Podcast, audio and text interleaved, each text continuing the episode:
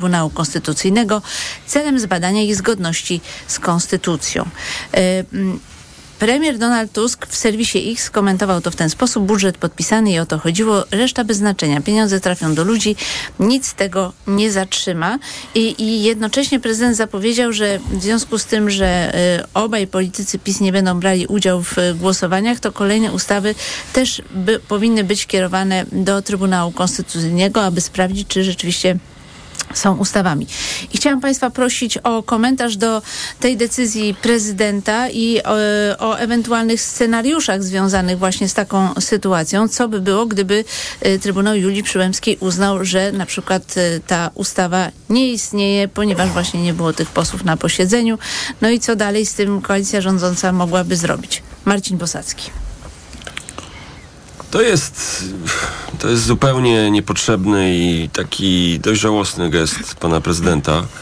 Nie było do tej pory w ogóle tradycji i jest wątpliwe, czy ona jest zgodna z polskim prawem odsyłania ustawy budżetowej, której pan prezydent nie może oczywiście zawetować do Trybunału Konstytucyjnego. To, że ci panowie Kamiński i Wąsik nie są posłami, jest jasny od momentu prawomocnego ich skazania, czyli od 20 grudnia. Jego upór i jego przytulanie się do nich, y, w mojej ocenie, tylko i wyłącznie y, w, jest grą na bardzo twardy, taki mm, powiedziałbym betonowy elektorat PiSu. Bo zdecydowana większość Polaków po pierwsze uwaga, uważa, że oni nie są posłami, a nawet zdecydowana większość Polaków uważała, że nie powinni byli wyjść e, z więzienia, bo zostali skazani absolutnie słusznie i zgodnie z prawem. Te zapowiedzi pana prezydenta, te jego pochukiwania nie będą miały większego znaczenia w mojej ocenie na przebieg legislacji, chyba że on zacznie. No ale co jeśli chyba, Trybunał zacznie... uzna, że ta ustawa została uchwalona z naruszeniem procedur, że nie ma tych posłów? To co I wtedy? I tu wchodzimy w e, legalność całego Trybunału, składu orzekającego, czy tam będą dublerzy, czy nie będzie dublerów.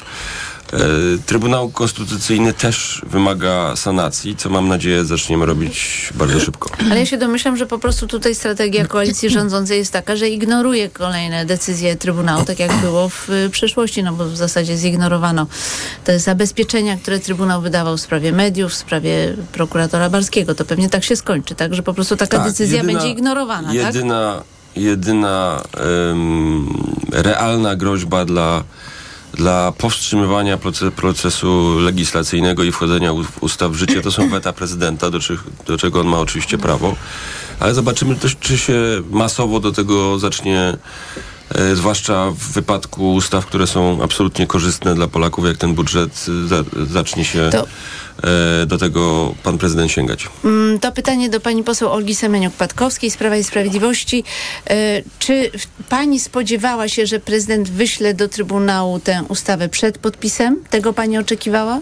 Po pierwsze, e, oczekiwania myślę, że całego parlamentu dotyczyły prawidłowości zgodnie z literą prawa i przyjęcia budżetu. I my, rządzący mieli oczekiwania, że będą, nastąpi paraliż. Zresztą, zresztą w przestrzeni publicznej pojawiały się takie głosy, że jeżeli dojdzie do tego paraliżu podpisania budżetu, będą jakieś problemy z tym związane, to być może premier Donald Tusk zdecyduje się na rozpisanie wyborów parlamentarnych. Nic takiego się nie stało. Prezydent Andrzej Duda nie jest od tego, aby paraliżować, tylko żeby zgodnie z literą prawa odbywały się e, głosowania nad projektami ustaw, ale nie ulega wątpliwości, że na sali plenarnej powinno być 460 posłów. Mamy 458, PKW dalej nie wystosowało mm, e, żadnych zaleceń dotyczących powoływania nowych e, posłów, więc mamy sytuację nadzwyczajną, która zapewne za 5-10 lat będzie opisywana jako kazus konkretny e, w książkach do, do prawa. I ta zmiana, czyli tych 458 posłów, którzy głosowali nad budżetem, no musi spotkać się z konkretną opinią Trybunału. I jak słyszę, jak pani pani redaktor właśnie tutaj poprosiła mojego przedmówcę o to, żeby potwierdził, czy będzie właśnie taka bagateliz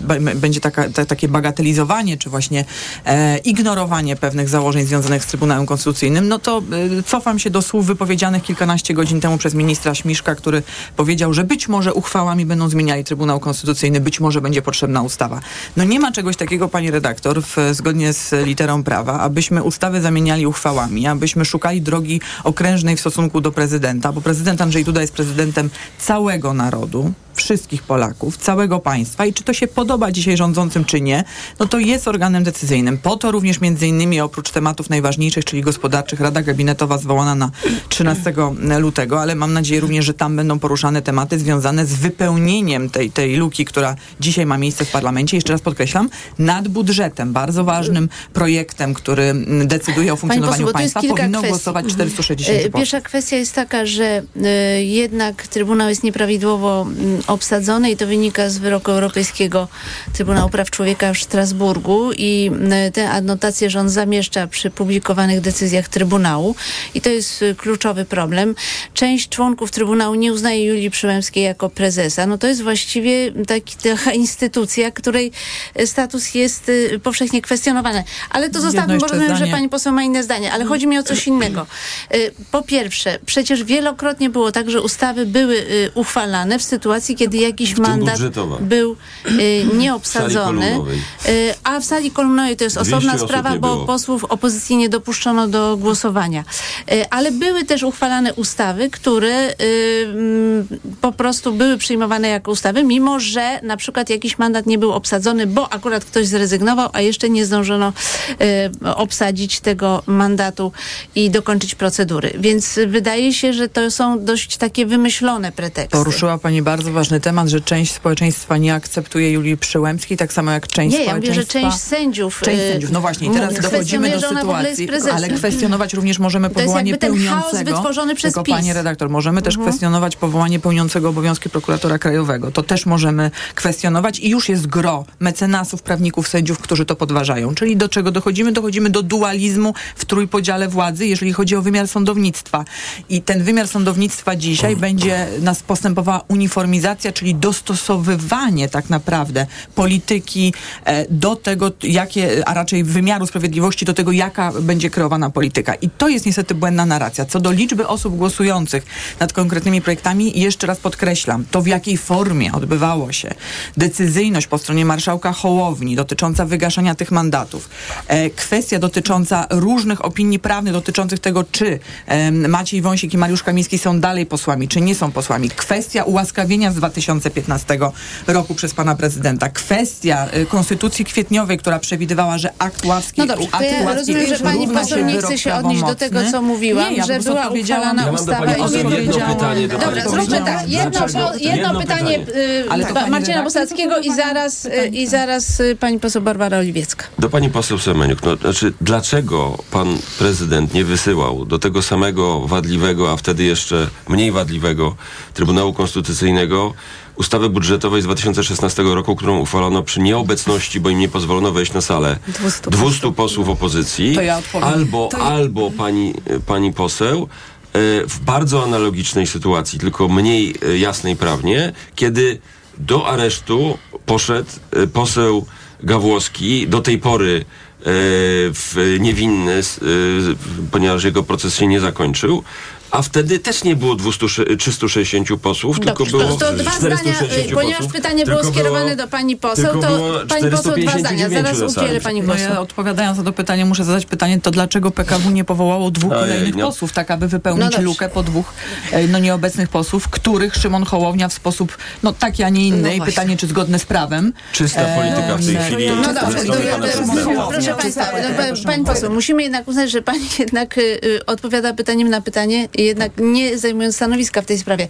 Ale bardzo proszę, Barbara Oliwiecka, to ja się Polska 2050.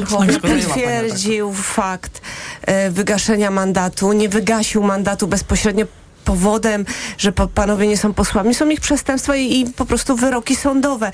To była czynność marszałka administracyjna, a nie stricte decyzyjna. I to jest po pierwsze. Ja rozumiem, że państwa, dla państwa narracja jest łatwiejsza, że to marszałek Szymon Hołownia wy, wygasił mandat, bo gorzej brzmi, że panowie są przestępcami skazanymi prawomocnymi wyrokami i dlatego stracili mandat. To jest po pierwsze.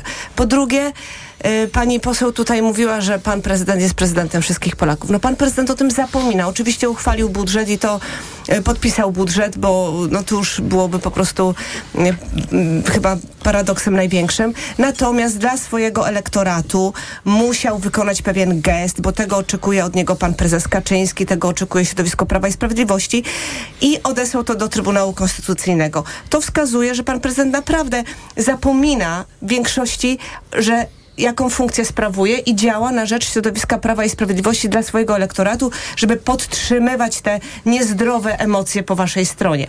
Więc y, oczywiście, że orzeczenie Trybunału Konstytucyjnego jest wadliwe i będzie wadliwe, dopóki nie zmienimy składu, czyli nie zlikwidujemy dublerów i nie odwołamy dwóch y, sędziów y, powołanych absolutnie niezgodnie nawet z zasadami, które wy akceptowaliście i uznaliście, czyli panią Pawłowicz i sędzie, y, sędziego Piotrowskiego. No ale słyszę, że już ta koncepcja Piotrowicza. y, Piotrowicza, Piotrowicza, już ta koncepcja jest nieaktualna i ta uchwała w sprawie Trybunału Konstytucyjnego będzie jednak wyglądać inaczej. Nie będzie zajmować się sprawą Krystyny Pawłowicz i Stanisława Piotrowicza. Nie wiem, czy ma pani Znaczy ja y, czekamy na... wiedzę, jak, ten, y, jak ta uchwała będzie wyglądać na temat Trybunału. Ja y, zapoznałam się z draftem takiego projektu, który był opisywany szeroko w mediach dotyczących y, zmian proponowanych y, w Trybunale Konstytucyjnym. W zasadzie ustawy nie ma, tylko te takie doniesienia medialne, no, że trzeba to po prostu wyprostować. Oczywiście no, usunąć trzech dublerów i dwóch niezgodnie wybranych y, sędziów. Rozumiem. No to jest- ja przeczytałam w Gazecie Wyborczej, że już to ta wersja jest us- nieaktualna, ale Czekamy okej, w takim razie na czekamy projekt. No, projekt. myślę, że pan Bodnar nam to przedstawi jak najszybciej, bo to jest bardzo kluczowa kwestia. Mecenas Jacek. Ja tak krótko w punktach się wypowiem. No, bu- budżet oczywiście jest ważny, bo został zgłoszony w terminie, więc tutaj nie ma żadnych wątpliwości, że, że wchodzi w życie i obowiązuje. Czy warto było w tym momencie zgłaszać to do Trybunału? Myślę, że tak, ale nie dlatego, że w- chodzi o wątpliwość, czy panowie są posłami, bo nie są posłami. Natomiast mm, problem właśnie powołaniu nowych posłów, bo nie oszukujmy się, no, budżet został przyjęty w składzie nieznanym ustawie, czyli nie było 460 posłów. Pytanie, i na to pytanie powinien odpowiedzieć Trybunał, czy rzeczywiście nie warto było zaczekać na powołanie nowych posłów? No pytanie, dlaczego oni w ogóle do tej pory No nie ale są? panie mecenasie, to, To to jeszcze jest- raz. to jest- Wielokrotnie były y, uchwalane ustawy w takim okresie przejściowym, kiedy mandat jeszcze Właśnie. nie był obsadzony trzeci- z różnych powodów. I, i, I właśnie to jest mój trzeci wniosek. Uważam, że rzeczywiście częściej powinna być kontrola Trybunału Konstytucyjnego nad sposobem, trybem przyjmowania uchwał, ustaw, bo tych wątpliwości w poprzednich latach było mnóstwo. To jest nie tylko sala kolumnowa, ale to jest też kwestia tych reasumpcji słynnych i tak dalej. Wiele razy były bardzo istotne Trzeba wątpliwości co do tego. Tak, hasło. dokładnie. Wiele razy i to po wszystkich stronach były bardzo duże wątpliwości co do tego, czy po prostu ustawy są przyjmowane zgodnie z procedurą. A to jest bardzo duża wątpliwość. Tylko, że znowu dochodzimy do, do, do takiego oto wniosku, że pytanie, czy w ogóle to będzie wyrok, bo Trybunał Konstytucyjny znowuż obowiązuje w składzie nieznanym ustawie. Czy to są w ogóle wyroki? Moim zdaniem nie mamy Trybunału Konstytucyjnego już od paru lat. I na to wszystko nakłada się nasz wniosek, że potrzebny jest tak naprawdę głęboki reset konstytucyjny, Czyli przyjęcie pewną kwalifikowaną większością głosów w Sejmie, na przykład dwóch trzecich nowych członków, czy to Trybunału, czy to Sądu Najwyższego, czy innych organów, po to, żeby na zasadzie takiej powszechnej zgody politycznej ten problem w końcu zamknąć. Ale panie mecenasie, czy pan, zrobimy, panu się podoba taki projekt, który zakłada wybór sędziów Trybunału Konstytucyjnego? To jest oczywiście hipotetyczne, bo to trzeba w tym celu zmienić konstytucję, ale żeby sędziowie y, Trybunału Konstytucyjnego byli wybierani właśnie bardzo wysoką, kwalifikowaną większością głosów. Tak, żeby zdecydowanie tak. Na wykraczało przykład to poza trzecich. Tak, głosy koalicji. poza bieżącą większość polityczną. I to taki musi projekt być Konfederacja by poparła. Zdecydowanie to jest element naszego wniosku, jeśli chodzi o reset konstytucyjny. Tego typu funkcje, stanowiska, urzędy, organy muszą być obsadzane kwalifikowaną większością po to, żeby były ponad bieżącymi podziałami politycznymi i tyle. Macie konieczny. Ja się przede Wielce. wszystkim cieszę, że budżet został przyjęty, bo to są pieniądze, na które czekają nauczyciele, pracownicy publiczni, którzy bardzo długo czekali na te podwyżki. Inflacja zeżarła im kawał pensji, coraz trudniej było wiązać e, koniec z końcem. I to jest dla mnie najważniejsza treść tego, co się dzieje.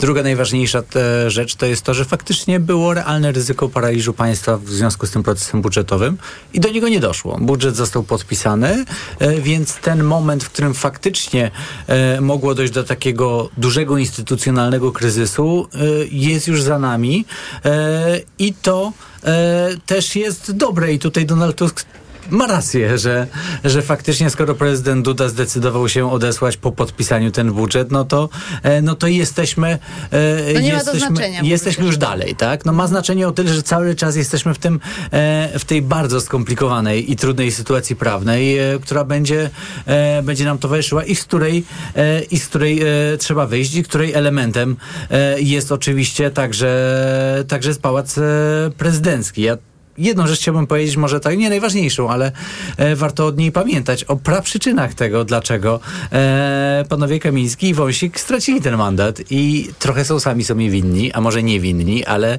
e, ale prawo o tym, że osoby prawomocnie skazane wyrokiem nie mogą być posłami, tak zwane lex leper, zostało przyjęte z poparciem i głosami także tych posłów i, e, i możemy dyskutować, czy słusznie, czy nie, ale oni sami bardzo optowali za tym, żeby, e, żeby wraz z prawomocnym wyrokiem e, ten mandat tracić i teraz zgodnie z własnymi intencjami i z własnymi decyzjami z przeszłości tego e, mandatu zostali pozbawieni, tak? I, e, i teraz e, czekamy na, na to, na dobre pomysły, jak z tego, z, tego, z tego zamieszania wyjść i one będą wymagały porozumienia z pewnością nieco szerszego niż tylko w obozie rządowym. Ale jakby pan sobie wyobrażał taką uchwałę w sprawie Trybunału Konstytucyjnego? Nie wyobrażam sobie znaleźć? uchwały w, w, w, w, w sprawie Trybunału Konstytucyjnego osobiście, która byłaby w stanie rozwiązać tą kwestię. Tak? No tak, ale w sensie zdania Sejmu chociażby. Nie mówię o tym, że uchwała sprawi, że Trybunał zacznie inaczej funkcjonować. Chodzi mi o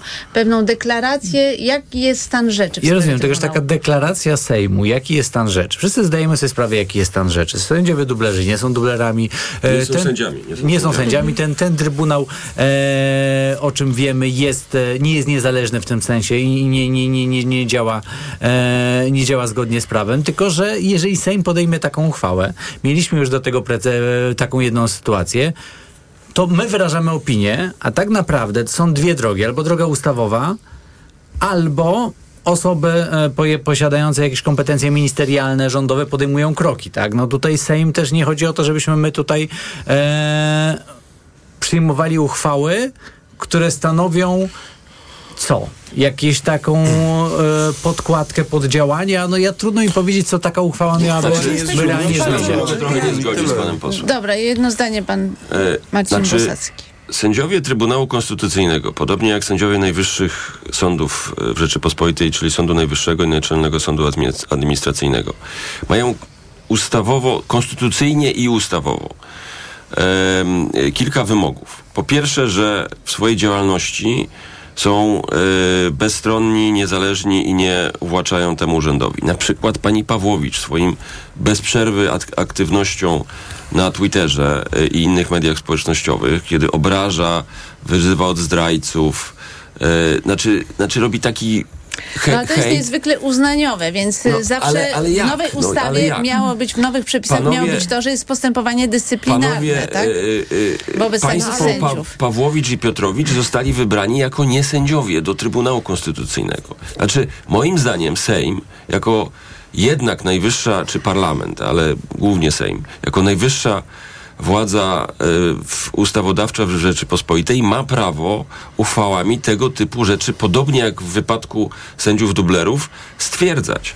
Zresztą, tam jest też wymóg, że sędziowie Trybunału Konstytucyjnego muszą być najwyższych lotów prawnikami. No, większość Ale tych, to których PiS wybrał, no tak, ale, Nie czuję się ale kompetentny oceniać, To znaczy, naprawdę, ja- jako a poseł. ja uważam, że zbiorowo Sejm mógłby to, mógłby to Jest, sposób. jest Pani niedopuszczalne. poseł Oliwiecka, bardzo proszę. Oj, tak, króciutko. Jest niedopuszczalne to, że pani y, Pawłowicz y, wydaje wyroki na temat u, ustaw, nad którymi sama pracowała i które sama przyjmowała. No to już jest po prostu niewiarygodne. Natomiast mamy taką sytuację, że Prawo i Sprawiedliwość, Zjednoczona Prawica cała, wprowadziło y, niezgodnie z wszelkimi zasadami sędziów do Trybunału Konstytucyjnego. To jest tak jakby na planszy postawić nagle sobie w trakcie partii szachów niezgodnie nową królówkę. Tak, czy jakąś rozumiem. nową No tutaj- I teraz my tak, tego...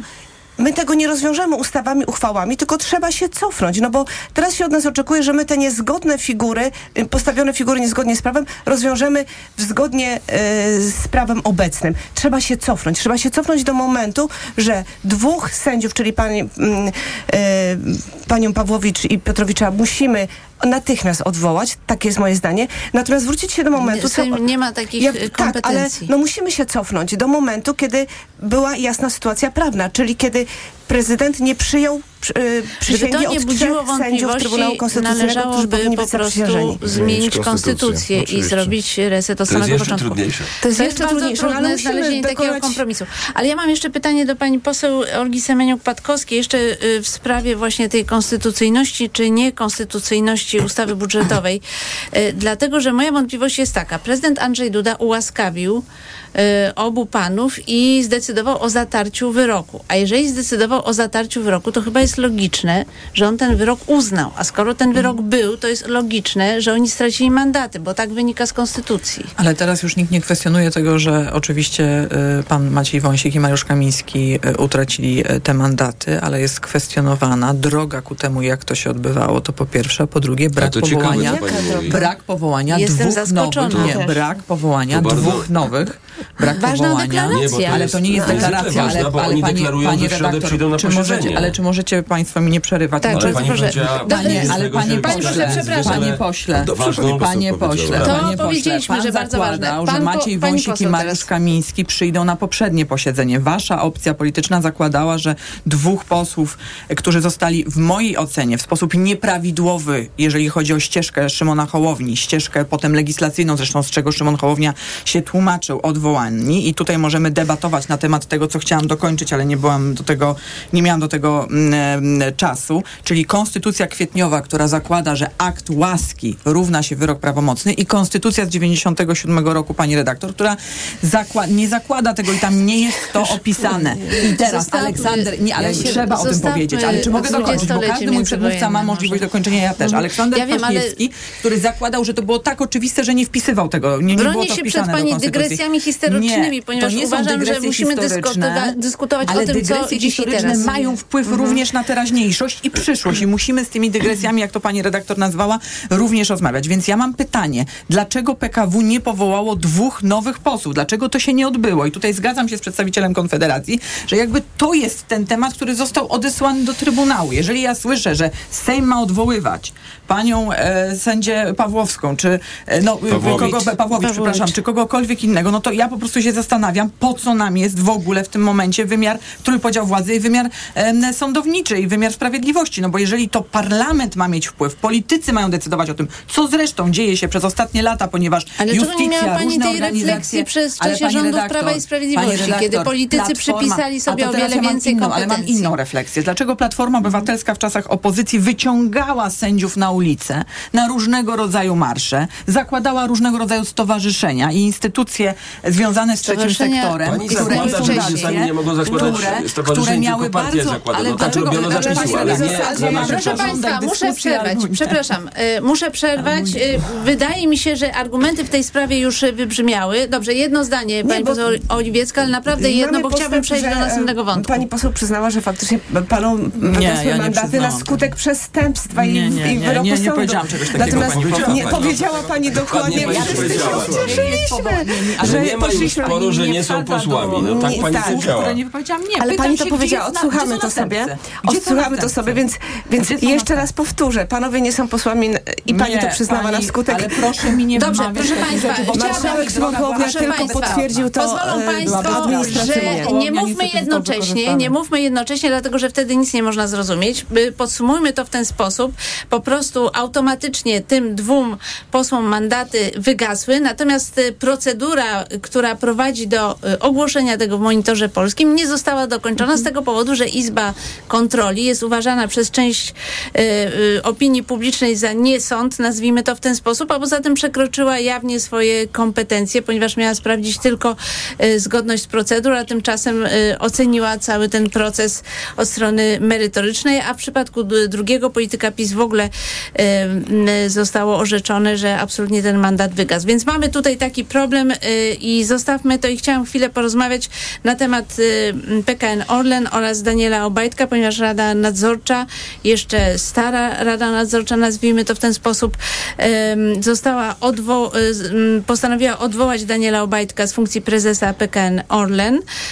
Y, sam Daniel Obajtek oddał się do dyspozycji tej rady. No i domniemanie jest takie, że ta operacja została wykonana dlatego, żeby Daniel Obajtek spokojnie mógł pobrać bardzo wysoką y, odprawę. Jaka to będzie odprawa, to pewnie dowiedzie, dowiemy się w przyszłości. No ale w tle jest wiele wątpliwości związanych z działalnością Daniela Obajtka. Przede wszystkim jeśli chodzi o o fuzję mm, PKN Orlen i Lotosu. Tutaj prawdopodobnie ta transakcja będzie dość e, szczegółowo e, analizowana. No i właśnie, czy rzeczywiście na końcu okaże się, że w przypadku tej e, fuzji zostało złamane prawo i Daniel Obajtek na przykład będzie miał postawione zarzuty Maciej Konieczny.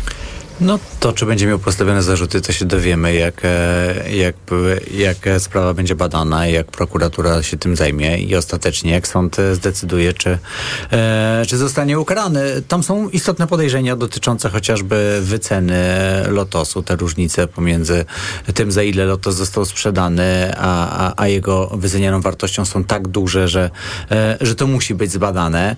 E, perspektywa także bezpieczeństwa Polski w kontekście e, to w kontekście wejścia na polski rynek w takim zakresie sau- Saudów, to wszystko budzi poważne zastrzeżenia i musi być zbadane, tak? Pan e, Obajtek zdecydował się odejść e, przezornie i na własnych warunkach, tak zakładam. Pewnie ma, stoją za tym jakieś racje finansowe e, i odprawa. Być może będzie chciał e, startować w wyborach do Europarlamentu, co da mu e, pewne, pewną ochronę e, prawną w kontekście e, możliwych oskarżeń i, i myślę, że o to może tutaj chodzić, tak. No, no też nie w jego interesie nie było zapewne, żeby dać się w sposób A czy pan niekontrolowany byłby wyrzucać. za komisją śledczą w sprawie właśnie tej transakcji związanej z Lotosem? Być może, ponieważ jest to sprawa, która dotyczy także spraw bezpieczeństwa. Mówię być może, ponieważ mam poczucie, że trochę nam się rozmnożyły te komisje śledcze eee, i też musimy dać działać organom państwa. Tak? To nie jest tak, że wszystkie kwestie, które są podejrzane z udziałem polityków, to już jest komisja śledcza. Tak? No, mamy też e, służby, mamy prokuraturę, która powinna działać, ale tutaj akurat faktycznie jest tak, że, e, że te kwestie bezpieczeństwa energetycznego, decyzji dotyczących samych podstaw e, bezpieczeństwa energetycznego Polski sprawiają, że, że ta komisja śledcza miałaby sens. A ja mówię to też jako osoba, która nie jest jakoś tak jednoznacznie e, przekonana, że to dzieło tworzenia polskiego czempiona paliwowego było z natury czymś e, niepożądanym i złym, tak? Ale, e, ale wydaje mi się, że, że, że w kontekście tej ostatniej transakcji e, i e, związanej z Lotosem tutaj te podejrzenia są bardzo poważne. Mecenas Jacek Wilk. Znaczy, moim zdaniem dobrym jest zwyczajem, że w momencie, kiedy zmienia się władza, no to szefowie tych spółek spółek Skarbu Państwa, jeśli nie podają się do dymisji, to przynajmniej się oddają do, że tak powiem, dyspozycji y, premiera, więc ja bym się tutaj nie doszukiwał niczego zaskakującego w, w takim ruchu pana Obajtka. Może nawet to jest, powiedziałbym, dobry kierunek.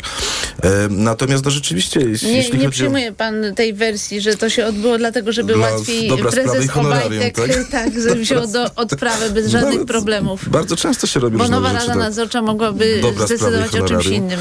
E, Nie no, to, to nie wykluczam, ale jeśli to jest zgodne z prawem, no to nie popadajmy znowu w jakieś paranoje. E, Jeśli jest taka możliwość na gruncie przepisów, no to jest ona legalna po prostu i tyle. No, jeżeli nie lubimy tego, czy nam się to nie podoba, no to po prostu trzeba zmienić przepisy, żeby takie odprawy czy inne honoraria nie były możliwe.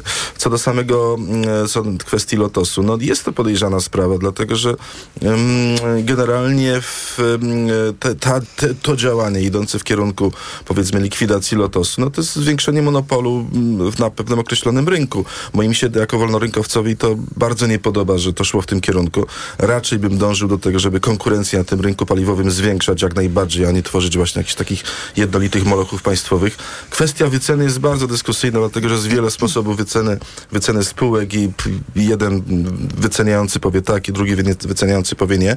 No ale rzeczywiście tutaj mm, prawdopodobnie jest, jest coś na rzeczy, dlatego że ta transakcja zwróciła się kupującemu po paru miesiącach, więc, więc rzeczywiście troszeczkę tu chyba mm, nastąpił jakiś skrajny rodzaj wyceny. Natomiast to wszystko powinno ocenić, jeśli już to postępowanie.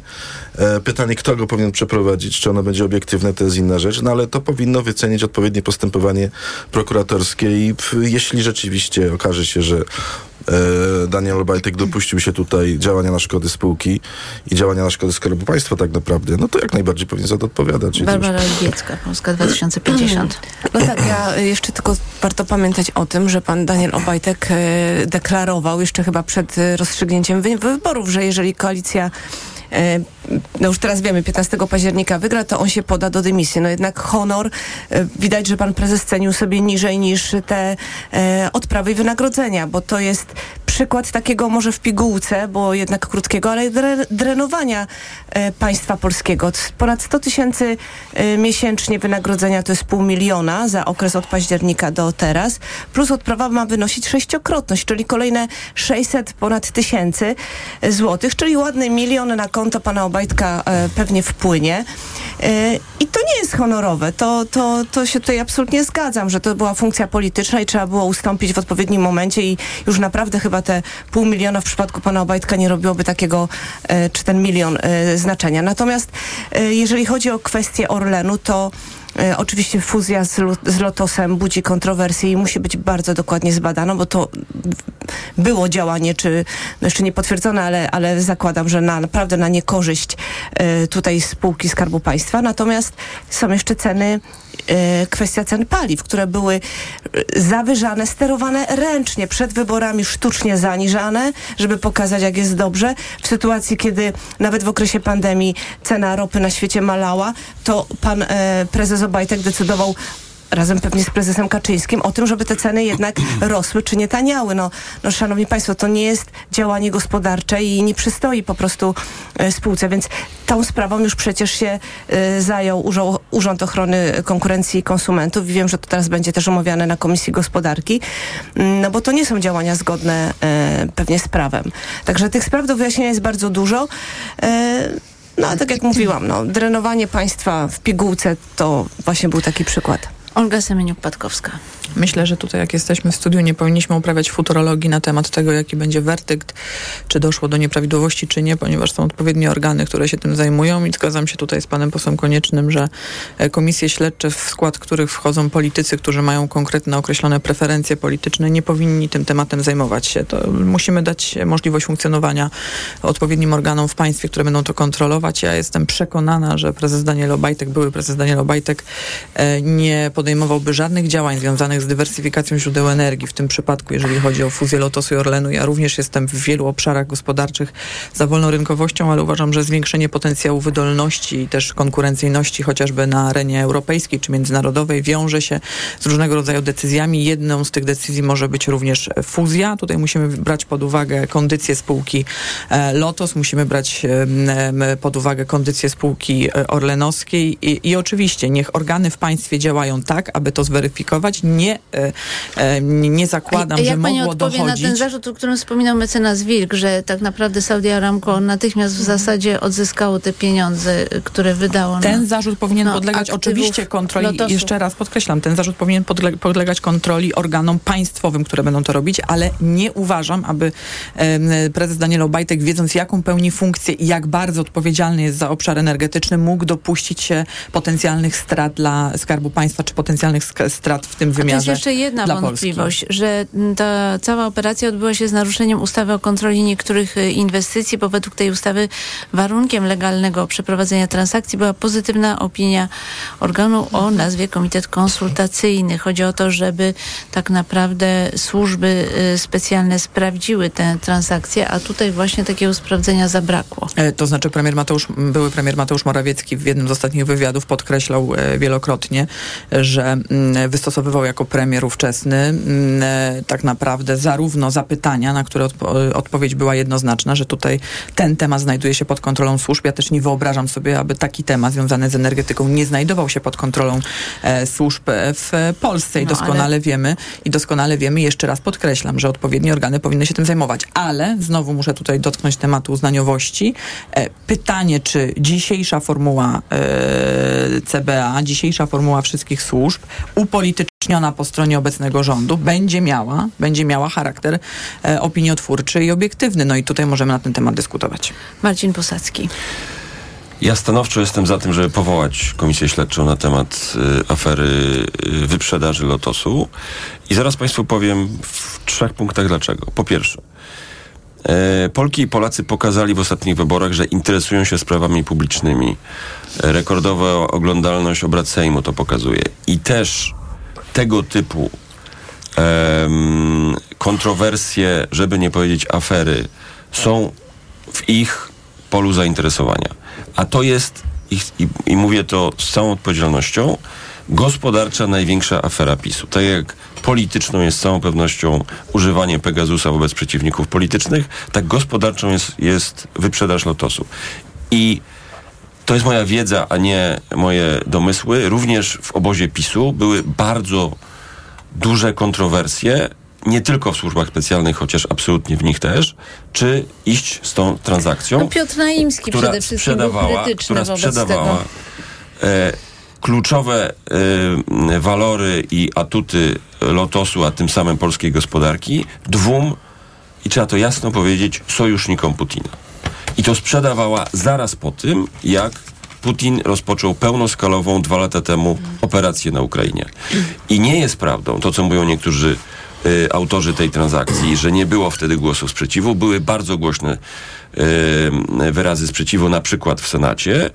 I przypominam, Saudowie dostali kontrolę nad wszystkim, co się dzieje w rafinerii gdańskiej za 30% udziałów, które kupili za 10% No wartości. dobrze, Daniel Obajtek mówi tak. Saudowie ta są transakcja, sprzymierzeni w globalnej grze energetycznej z, z Rosją. Ta transakcja A- nie jest jednowymiarowa, bo byliśmy w trudnej sytuacji, jeśli chodzi o kupno ropy i zabezpieczaliśmy, zabezpieczaliśmy sobie dobre relacje z tymi państwami właśnie takimi jak y, Arabia Saudyjska, jeśli chodzi o kupowanie ropy. Y, Naprawdę jest różnica między zachowaniem y, Arabii Saudyjskiej strategiczna, geostrategiczna przed 24 lutego 2022 roku, a po.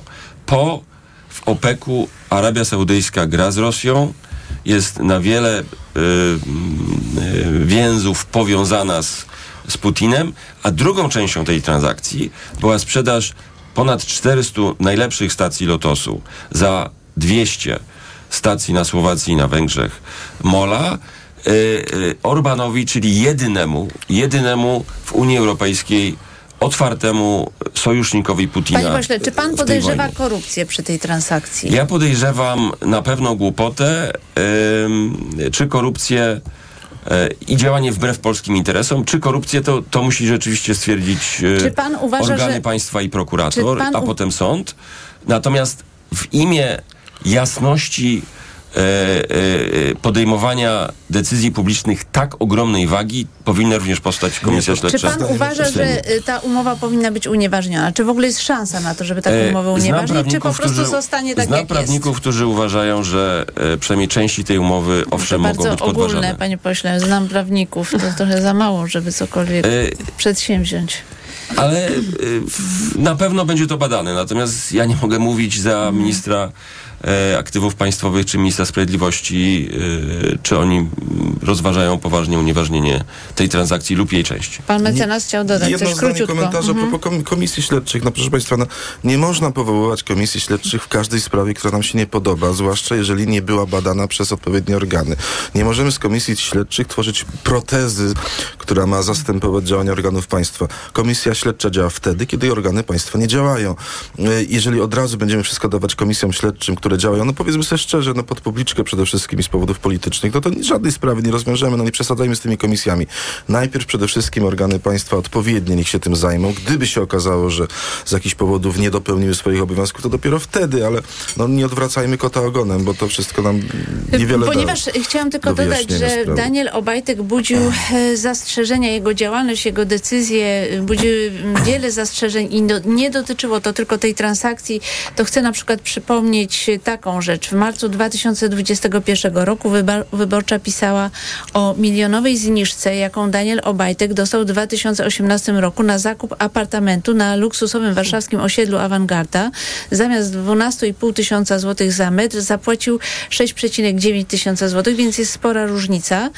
I w tym samym roku Orlen został sponsorem piłkarskiej Akademii Dewelopera firmy y, Profbud i wkrótce do grona sponsorów dołączyła, dołączyła też Energa, której y, prezesem y, był w przeszłości y, Obajtek.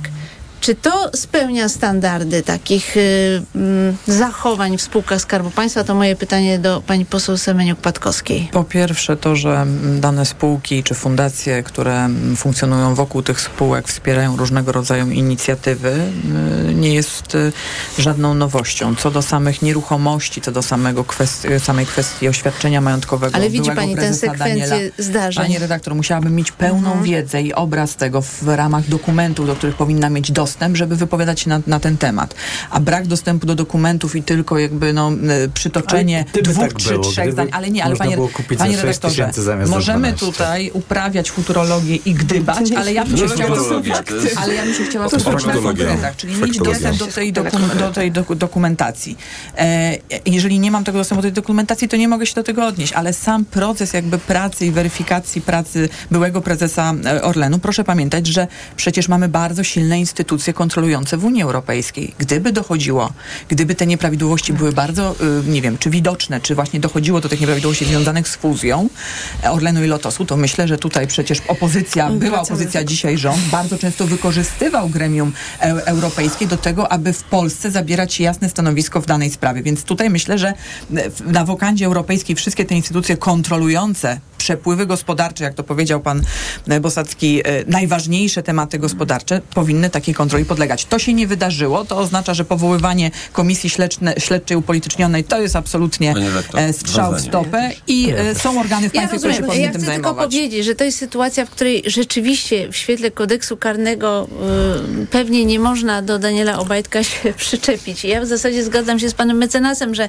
nie można mnożyć tyle tych komisji śledczych, ale z drugiej strony to jest taka sprawa, która wymyka się y, postępowaniu prokuratorskiemu, tylko po no, prostu jeszcze nie wiem, czy się wymyka, bo pokazuje... jeszcze się nie wymknęła nawet. No, to. no nie, no bo w zasadzie y, y, y, y, on miał prawo dostać taką zniżkę od prywatnego dewelopera, a Orlen miał prawo zostać y, sponsorem jego Akademii Piłkarskiej, No tak. więc y, natomiast nagłośnienie tego, no chodzi o to, żeby pokazać właśnie, jak to wszystko funkcjonowało. Ja chcę tylko jeszcze dorzucić do tego, że y, w lutym 2019 roku na przykład ym, Ministerstwo Kultury przyznało rekordową dotację na ratowanie pałacyku kupionego przez Daniela Obajtka na Pomorzu i to była gigantyczna y, suma, która została przyznana i inni y, Inni wnioskodawcy takich sum nie dostali. Oczywiście Daniel Obajtek tłumaczył, że on tam przeznaczy to na, przez jakiś czas na działanie jakiejś fundacji, ale w gruncie rzeczy potem ten pałac będzie y, jego, więc jest ileś tam decyzji y, właśnie na styku też państwa, które budzą potężne wątpliwości, ale króciutko dosłownie. Marcin Jeśli ja Gosacki. mogę podać trzeci mój argument na,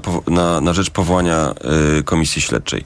To jest rola Orlenu i samego Obajtka w tworzeniu oligarchii, czyli takiego systemu, w którym partia rządząca nie może przegrać wyborów. E, y, Kaczyński to skopiował z Węgier, z, z Turcji, ale w Polsce to było łatwiejsze, ponieważ stworzył hegemona gospodarczego, jakim jest Orlen. Przypominam, ten hegemo, heme- hegemon kupił sobie całą prasę lokalną e, w, e, w, w No Polsce. ale teraz y, straci na tym miał kontrolę i pytanie, miał co nowy rząd z tym zrobi. możliwości I e, nowy sponsoringu tam, gdzie to odpowiadało politykom e, partii rządzącej, wpływ na media i tak dalej, i tak dalej. A jeśli państwo uważacie, że, że organy państwa tak dobrze działały, no to ja wam m, e, chcę przypomnieć, że nikt nie został wpuszczony do Orlenu. Po to właśnie, żeby badać między innymi tą sprawę. Więc rolę Orlenu i Obaj, Obajtka w systemie Kaczyńskiego, oligarchii, w której partia rządząca PiS nie może przegrać, powinna również badać komisja śledcza. Króciutko pani poseł Nie, Oliwiecka, no, Polska państwo, no, 2050. Te, nie, te nieprawidłowości były nagłaśniane już wcześniej, natomiast teraz... Ale nie są w pełni e, zbadane. Oczywiście, że tak. Natomiast teraz pani poseł e, wspomniała, że ona nie ma wglądu do dokumentów. Ja zapraszam do zapoznania się e, z raportem NIK-u, jeżeli chodzi o kontrolę spółek Skarbu Państwa. No to pokazuje, że mieliśmy do czynienia z całym układem zamkniętym, samozasilającym się właśnie w dużej mierze przez e, spółki Skarbu Państwa, które mm, no właśnie miliony, ponad 680 milionów przelewały poza kontrolą do fundacji, które one powoływały. W tych fundacjach zasiadali członkowie Prawa i Sprawiedliwości. Te pieniądze nie były w żaden sposób kontrolowane w formie darowizn. Co więcej, te darowizny były przekazywane na konta właśnie jakichś sztucznie nowo utworzonych mm, podmiotów, mimo, że jeszcze miały pieniądze Dobrze, na to przykład pani lat. poseł To był układ zamknięty, który teraz rozbijemy. Wygodnie jest e, wspierać i powoływać się na instytucję Najwyższej Izby Kontroli, w której prezes ma absolutnie osobistą walkę z przedstawicielami e, obecnej opozycji, czyli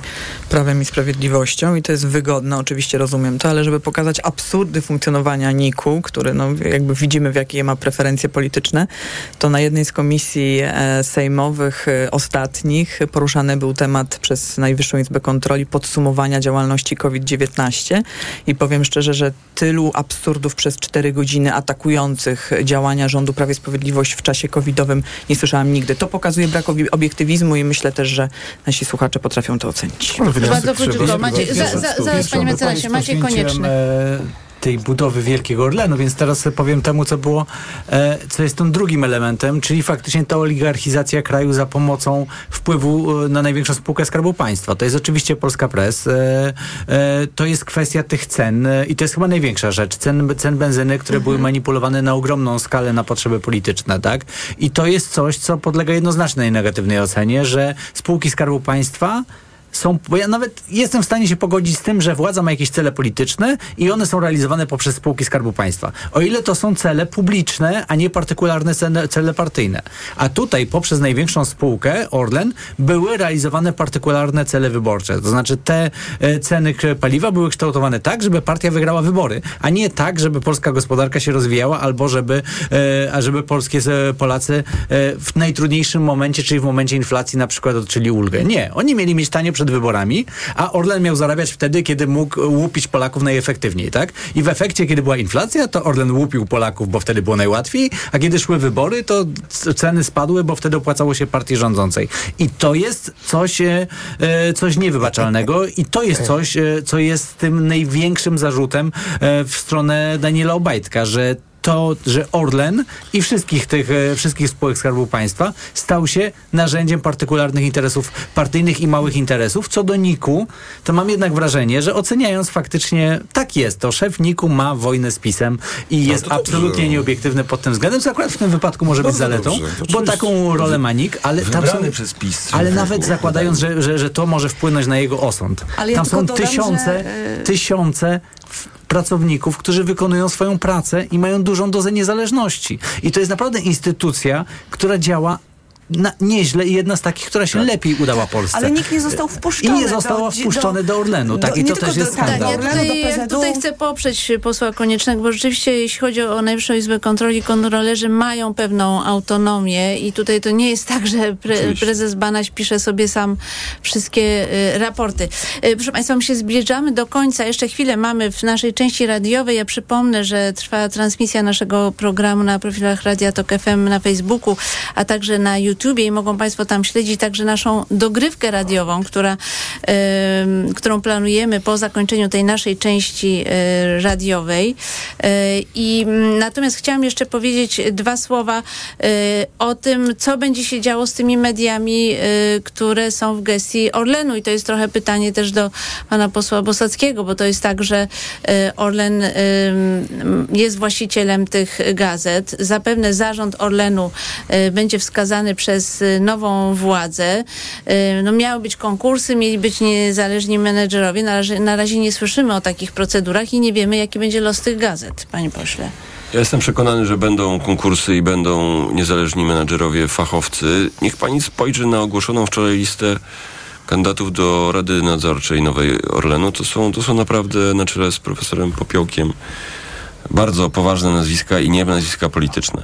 E, a ja nie, nie rozmawiałem o tym ani z ministrem aktywów państwowych, ani z nikim z rządu, natomiast y, i myślę, że to powinna być y, poważna decyzja em, w, jakoś tam przeprowadzona przez zarząd y, Orlenu, ale w mojej ocenie absolutnie spółka państwowa nie powinna być właścicielem y, mediów. To znaczy uważa pan, że Orlen powinien po prostu sprzedać Tak, powinno się to oddać oczywiście za uczciwe pieniądze. Chociaż Orlen prawdopodobnie mocno przepłacił tylko po to, żeby mieć narzędzie propa- Mhm. propagandowe dla PiSu e, przez panią Kanię, tak? Ona zdaje się tam... Dorota Kania. Tak. szefowa. Em, e, w, e, mocno przepłacił, płacąc Niemców 200 milionów złotych. E, ile się uda uzyskać teraz, nie wiem, ale naprawdę e, w imię e, zdrowia polskiej demokracji. Największa firma, która jest w kontroli państwowej, nie powinna być e, właścicielem poważnych mediów, a jednak sieć e, lokalnych e, gazet i portali e, taką, po, takim poważnym medium jest. No, Czy absurd, Przyjęcie e, gazet lokalnych to nie były poseł przesłanki polityczne. To, był, to była próba już szykowania się pod wybory samorządowe i przejęcia e, no, no właśnie tego głosu, który by powinien być niezależny. Ja wiem doskonale, jak w tych małych miejscowościach e, prasa straciła na obiektywności, jak dziennikarze e, nagle przy, nie mogli już publikować pewnych artykułów, które godziły, czy uderzały, czy krytykowały Ja powiem nawet, że Prawo i PiS y, Sprawiedliwość. odwoływał y, takich publicystów, którzy sympatyzowali z Prawem i Sprawiedliwością, ale ponieważ no, nie byli tak w pełni dyspozycyjni, to byli wyrzucani na przykład w Głosie Wielkopolskim. No oczywiście to miało Wojtek naprawdę przełożenie na tą małą politykę lokalną bardzo. I to trzeba natychmiast odwrócić. Tylko jedna rzecz, Maciej bo być może z czegoś złego może powstać coś dobrego, bo mamy teraz Polska Press i żeby było jasne, żeby nie idealizować, jest Polska Press, ale też jest rynek prasy lokalnej, który jest dramatyczny. No, to jaki jest standard wolności mediów na poziomie miejskim czy gminnym, no to jest dramat. To przeważnie jest e, gazetka władzy.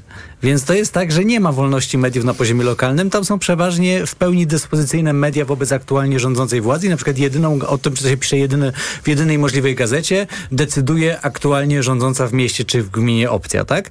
E, I stąd też faktycznie niezależne media regionalne byłyby czymś bezcennym. Tylko żeby one powstały, to trzeba wykorzystać tą okazję na przykład, żeby stworzyć e, jakąś formę e, non-profit funduszu finan- dofinansowywanego ze Skarbu Państwa, który nie działałby, byłby niezależny od władzy, ale nie działał na zasadach rynkowych, bo na zasadach rynkowych pewnie te gazety tak, żeby się nie utrzymały na poziomie zasięgu. Więc być może, skoro do, na, doszło już do tej koncentracji, e, to teraz to wy, oczywiście wyłączyć spod Orlenu, znaleźć jakąś formułę, która byłaby formułą e, społeczną, niekontrolowaną e, przez polityków, ale żeby to nie była formuła stricte rynkowa, bo jeżeli teraz to się sprywatyzuje, to realia będą takie, że faktycznie będzie sytuacja monopolu medialnego, tylko na niższym poziomie, tak jak to jest w większości Proszę miast. Państwa, nasza część radiowa dobiega końca. A, pan mecenas chciał coś dodać, chciałam. ale jedno zdanie zajawki Jedno, i w części mnie- radiowej, w części absurdem, internetowej dla, dla mnie absurdem jest to, czym w ogóle my tu rozmawiamy, co spółka ma kupić, a co sprzedać. A niech sobie kupi te media, czy cyrk, czy tam inną pijalnię wody mineralnej. Mnie to nic nie obchodzi. Problem polega na tym, żeby te spółki sprywatyzować, proszę państwa. Do niczego nam nie są No potrzebne tak, to- spółki Skarbu Państwa. To znamy E, i tę tyle. pańską opinię. Ale dokończy pan tę myśl już w części internetowej. Dobrze. E, a, W programie radiowym wzięli udział Marcin Bosacki, Platforma Obywatelska, Maciej Konieczny, Dziękuję Lewica bardzo. Razem, Barbara Oliwiecka, Polska 2053 Dziękuję Droga, ślicznie. Olga Semeniuk-Patkowska, Dziękuję. Prawo i Sprawiedliwość i Jacek Wilk, Konfederacja. Nasz program wydawał Maciej Jarząb, a zrealizował go Maciej Golczyński. Za chwilę informacje Radia Tok FM o godzinie 10, a po nich Młoda Polska i Wiktoria Jędroszkowiak. Natomiast e, Państwo mogą słuchać e, naszej relacji, naszej dyskusji właśnie nadal na profilu Radia Tok FM na Facebooku i na YouTubie, do czego e, zachęcamy e, i poruszymy jeszcze kilka ciekawych tematów, także mam nadzieję, że będą Państwo śledzić naszą debatę dalej. Dominika Wielowiejska, do usłyszenia.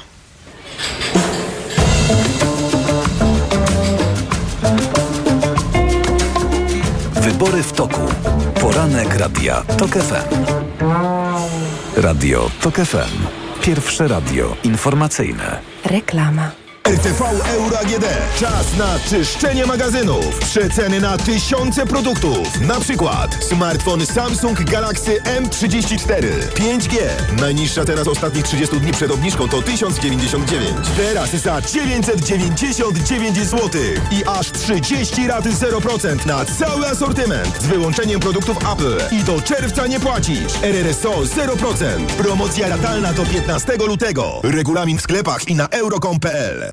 W Action czekają na Ciebie ekstremalnie niskie ceny. T-shirt Jack Parker z bawełny ze zrównoważonych upraw 13,98. Najniższa cena w ciągu ostatnich 30 dni 17,95 przed obniżką. Czy wiesz, że kupujemy bawełnę tylko ze zrównoważonych upraw? Wow, z korzyścią dla środowiska i tanio.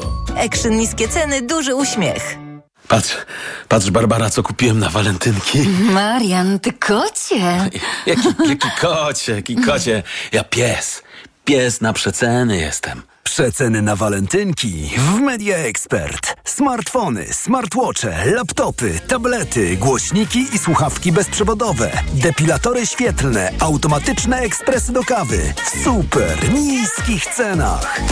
Tu włączamy niskie ceny. Przyjmuję dwa razy w weekend, w sobotę i niedzielę od 16 w Radiu TOK FM. O. Na wizytę u doktora zaprasza Ewa Podolska. I zdrowia życzę. Sponsorem programu jest Herbapol Poznań, producent leku Urosept, stosowanego pomocniczo w zakażeniach układu moczowego. Przed Państwem najbardziej wyczekiwane egzemplarze dzisiejszych wyprzedaży. Suwy Forda, Puma i Kuga. Stylowe, komfortowe, bogato wyposażone i oszczędne. Po raz pierwszy, po raz drugi. O, już sprzedane? Suwy Forda, Puma i Kuga znikają w mgnieniu oka w mocnej limitowanej wyprzedaży rocznika. Tylko teraz z korzyścią finansową do 39 tysięcy złotych i pakietem 4 lat ochrony. Ford Protect, gwarancją i serwisem w cenie samochodu. Nowoczesne Fordy, Puma i Kuga. Pospiesz się, takie okazje nie lubią czekać. Zapraszamy do dealerów Forda i na Przeceny na walentynki w Media Expert. Smartfony, smartwatche, laptopy, głośniki i słuchawki bezprzewodowe, depilatory świetlne, ekspresy do kawy w super niskich cenach. Włączamy Odjazdowa zima na stacjach BP, a wraz z nią odjazdowa promocja dla diesli. W czwartki i niedzielę paliwo premium BP Ultimate Diesel zatankujesz w cenie paliwa podstawowego. Regulamin na bp.pl. BP. Kierujemy się Tobą. Jak sobota to... Duża czekolada Milka za złotówkę. Naprawdę! Już w tę sobotę zrób zakupy w Lidlu za minimum 199 zł i odbierz dużą czekoladę Milka za złotówkę. Szczegóły oraz informacje o artykułach wyłączonych z akcji w sklepach oraz na www.lidl.pl Hej! A wiesz, że w IKEA płacisz teraz mniej i masz jeszcze więcej radości z urządzania domu? Obniżyliśmy ceny tysięcy produktów. Szukaj ich w sklepach i na IKEA.pl. IKEA. Lepiej pomyślany dom. Allegro Days już od poniedziałku mają promocje do minus 40%, w tym kapsułki do prania Ariel Color 126 sztuk. Teraz tylko 129,99. Najniższa cena oferty z 30 dni przed obniżką 109.